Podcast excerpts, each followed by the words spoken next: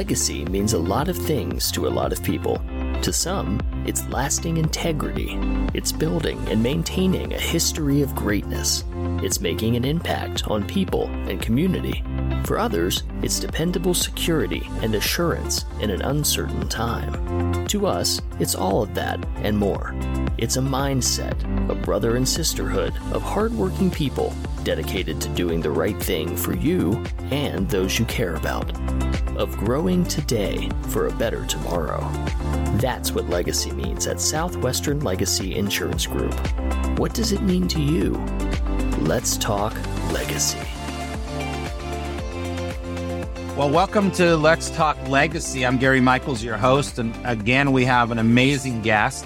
Been looking forward to this interview today. H.H. H. Leonards is an author, the founder of the O Museum in the Mansion in Washington, co founder of the nonprofit organization 51 Steps to Freedom.org, and a close personal friend of civil rights hero Rosa Parks. Thank you for joining us today and welcome to our show.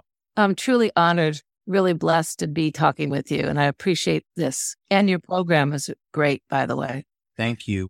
Let's get into some of the questions. The listeners can't tell this, but you're a white woman raised in what you called a very sheltered Midwest background. You had actually somehow never ever heard of Rosa Parks and had no knowledge of the infamous Montgomery bus incident before a phone call you received in 1994. Tell us a little bit about that phone call and what you were doing and how Rosa came into your life.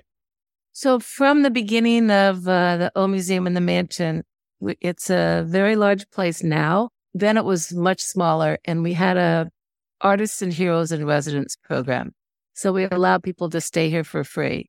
Um, and we had been doing that for 14 years before I got a phone call from someone I didn't know to tell me that Mrs. Rosa Parks had been severely assaulted in her home in Detroit. She had no money, but when she got out of the hospital, she refused to go back home and needed a place that she could rest without public scrutiny. And could she please come stay with us? And I said, absolutely. And that's how it happened. It was humiliating for me after she had been with me for three years to find out her history and who she was. But it was really God's way because we connected on a the level, a deep level of soulmates, mother, daughter, mentor, whatever words it is. But our conversations were around family, mission, vision, and uh, religion and how to take care of other people. And if I had known who she was, I now realize that she probably would have left a week or two into her stay with me. Mm-hmm. He trusted me because I didn't know who she was and knew I wasn't going to use her for personal gain. Interesting. At the time, I was just um, humiliated by my ignorance. We didn't have any education about civil rights in Indiana. And it was really God's way that things happen in a certain sequence, in a certain order, because they're supposed to happen that way. It was meant to happen. Right. So, what was it like being with her in private? When it wasn't in front of the public eye? It was incredible. There are people, it's very rare that you meet when you touch their hand and you, they become your muse and you become their muse. So afternoon teas were unbelievable with her to sit every afternoon, and have that to look forward to. Sometimes we'd have conversations. Sometimes we'd simple, simply just sit and enjoy each other's company.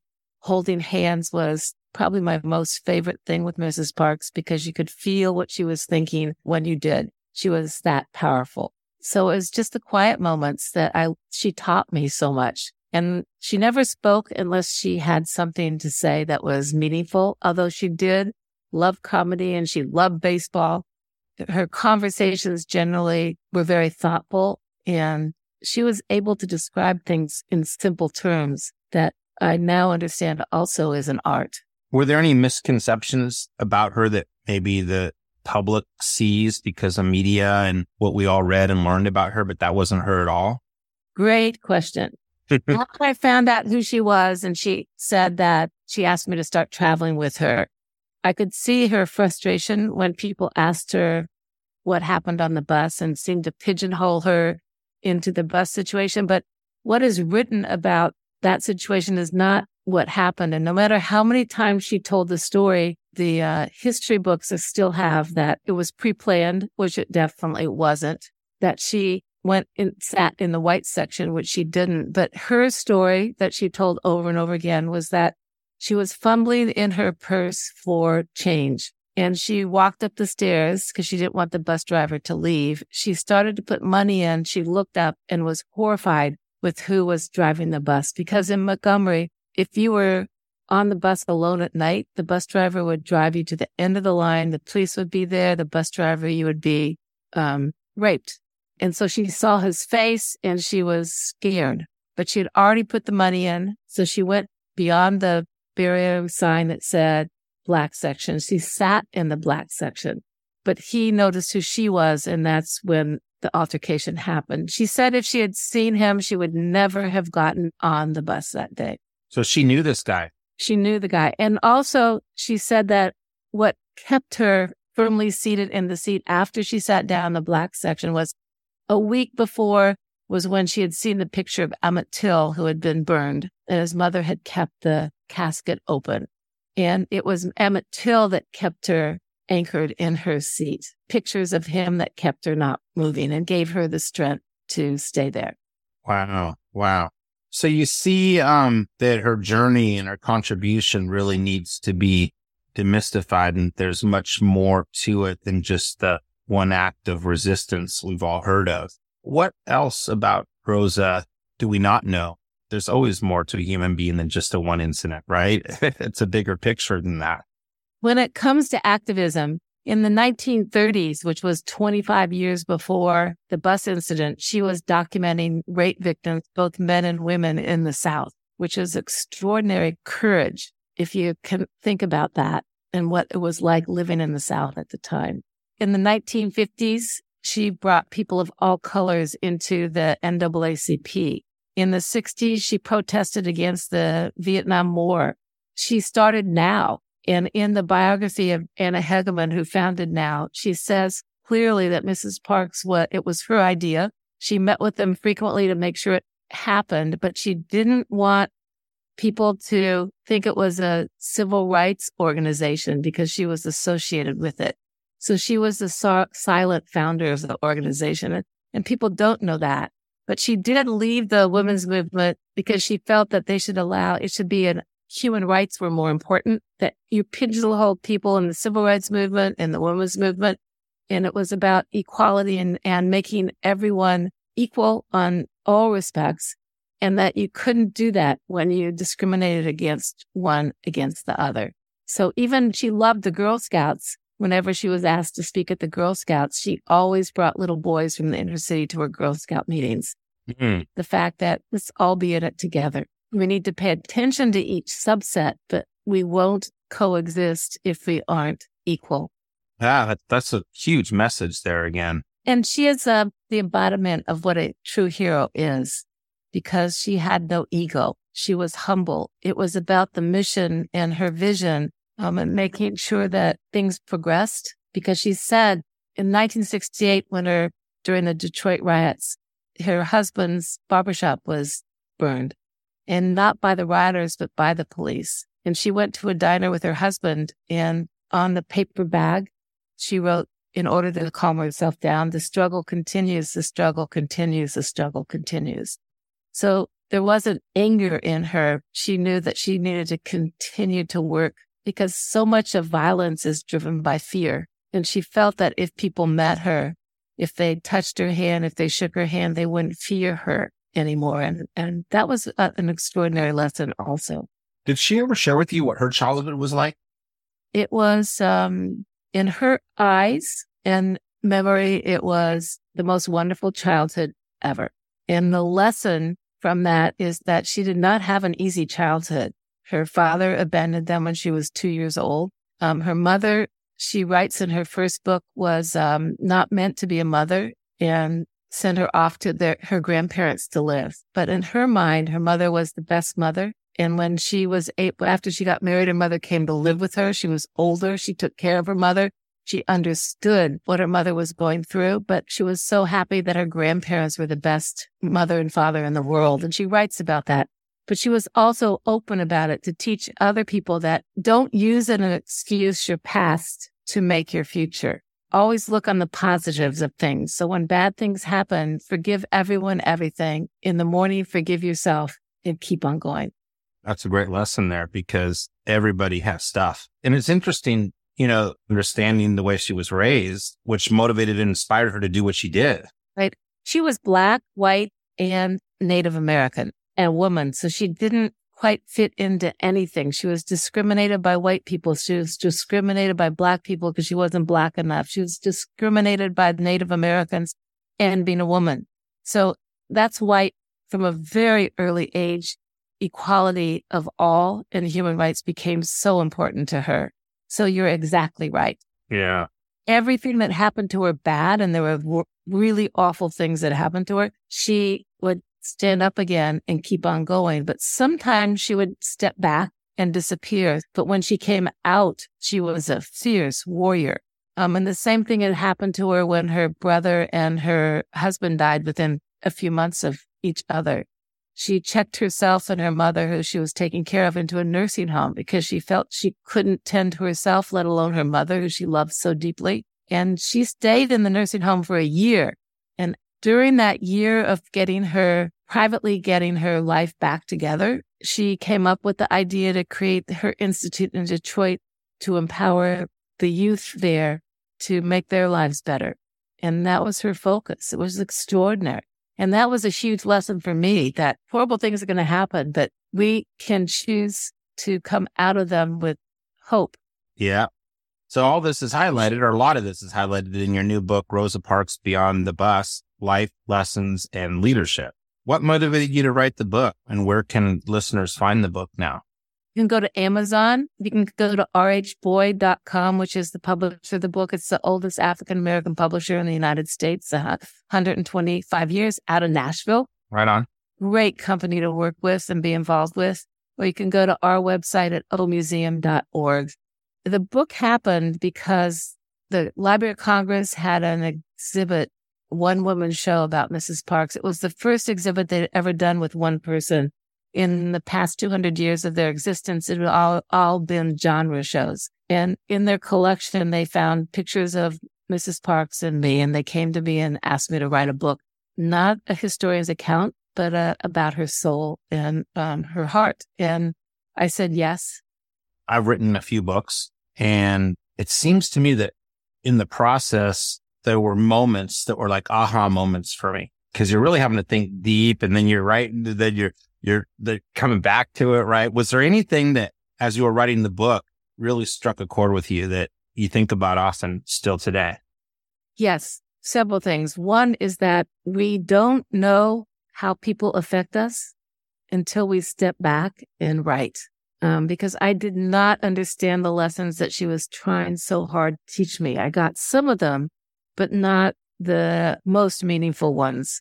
So I would have shortchanged the time we spent together if I hadn't written the book. And one of the lessons was that we're hiding behind the laws. And if we don't take care of people's hearts, the laws will roll back. And I was writing the book while the laws started to roll back.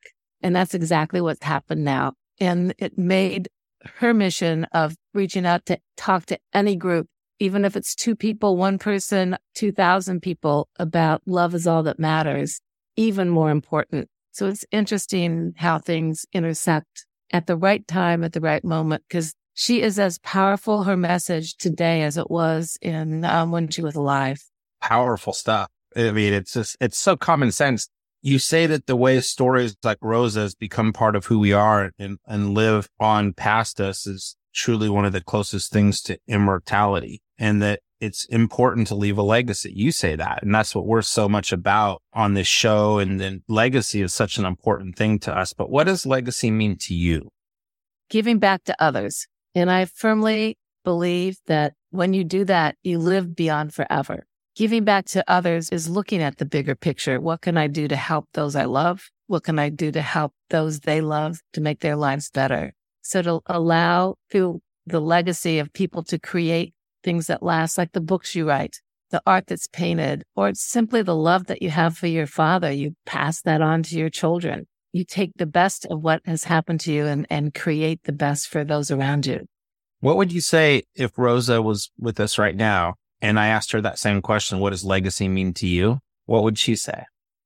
I think she would probably say the same thing, helping other people that are less fortunate than you are. I don't think she ever looked at what she was doing as something that was, she was always surprised about how she became famous. She felt other people deserved it more, but I don't, haven't met anyone that deserved it more than she did. Here was this frail, um, 100 pound, five foot woman that was so powerful in her message because she didn't let anything get in her way of that. She always felt God was bringing her to special moments that she could teach and give. And she focused on the children of the world, which was in her nature because she couldn't have any children. So she take, took the suffering of not being able to bear children and became the mother figure to all children.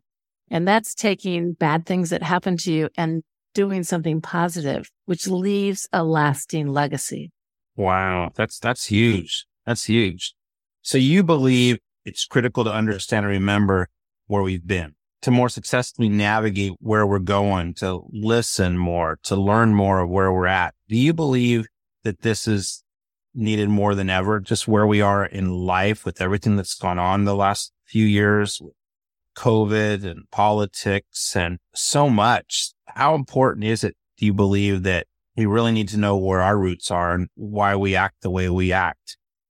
I think that what's needed now more than ever is people opening up on how they're feeling, opening up about what they fear, opening up what they hope to do, and also writing a journal or keeping notes is also important so that you know you have some place to express yourself openly that you can. But connecting with other people is so important. Having a community is so important, but being inclusive in that community and being open to listening to what other people have to say and if, if, if everything you do is just love that is all that matters, it takes people's defenses down because I think everyone believes that. Do they live that? Not always because there's fear in their hearts and fear yeah. in different levels. But if every day you wake up and say, I'm going to forgive everyone, everything, and uh, I'm going to forgive myself. And then your day starts with love is all that matters. You're smiling.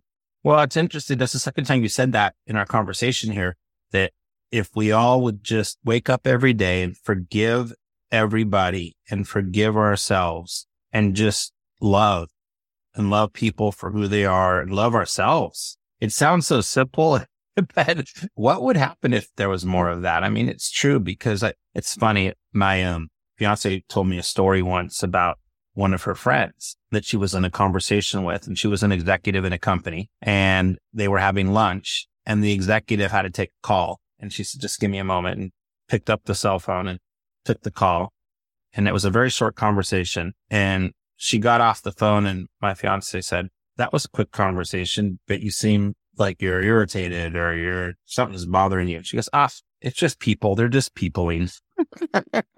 and it's kind of an expression I use right now because we're all just doing the best we can. We're peopling. We're, we're just being people, right? I agree with that. But ego gets in the way of helping other people so it many does. times. If we can look at attempting to be more humble and authentic and letting go of ego, um, what a better place we would be in. A couple of weeks ago, I was speaking at a Rotary Club, and after I spoke, one of the gentlemen in the audience said, Do you know what ego means? I think I do. I want to hear what. Go ahead. Tell me what. Edging God out. That's it. That's it. And yeah. I went, oh my God, Mrs. Parks would have loved that. And that's a simple way of putting it, edging God out. Mm-hmm. And if mm-hmm. everyone looks at that when they start to think that they're the center of the universe, what a better world we would have. Yeah. So if there were three big things that you think we as human beings could do to make our world a better place, what would they be for you? Uh, seize each moment you're given and figure out why God gave you that moment to help other people. I think that's important. I think keeping things simple, which we talked about, and then to measure your words with grace. That was a huge lesson Mrs. Parks taught me over and over again. She thought about what she was going to say and she said it with such simplicity that you learned.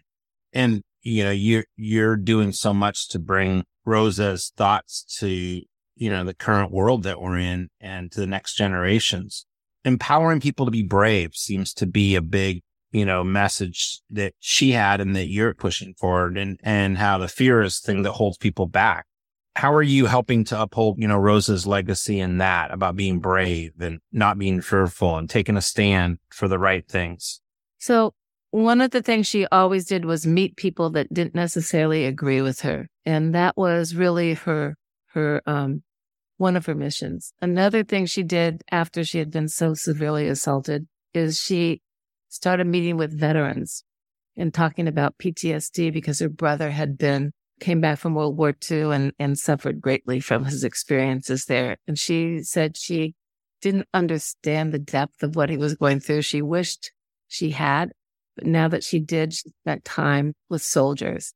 And, and for some people going into a hospital with people suffering so deeply, it would be a frightening thing, but it was about honoring her brother. So she always thought of things to get out of herself in order to do the things that she felt was important. So that is a big lesson. So when she talked to white supremacists, it was never about herself. It was about giving them the love that she felt for all humanity, no matter how you think.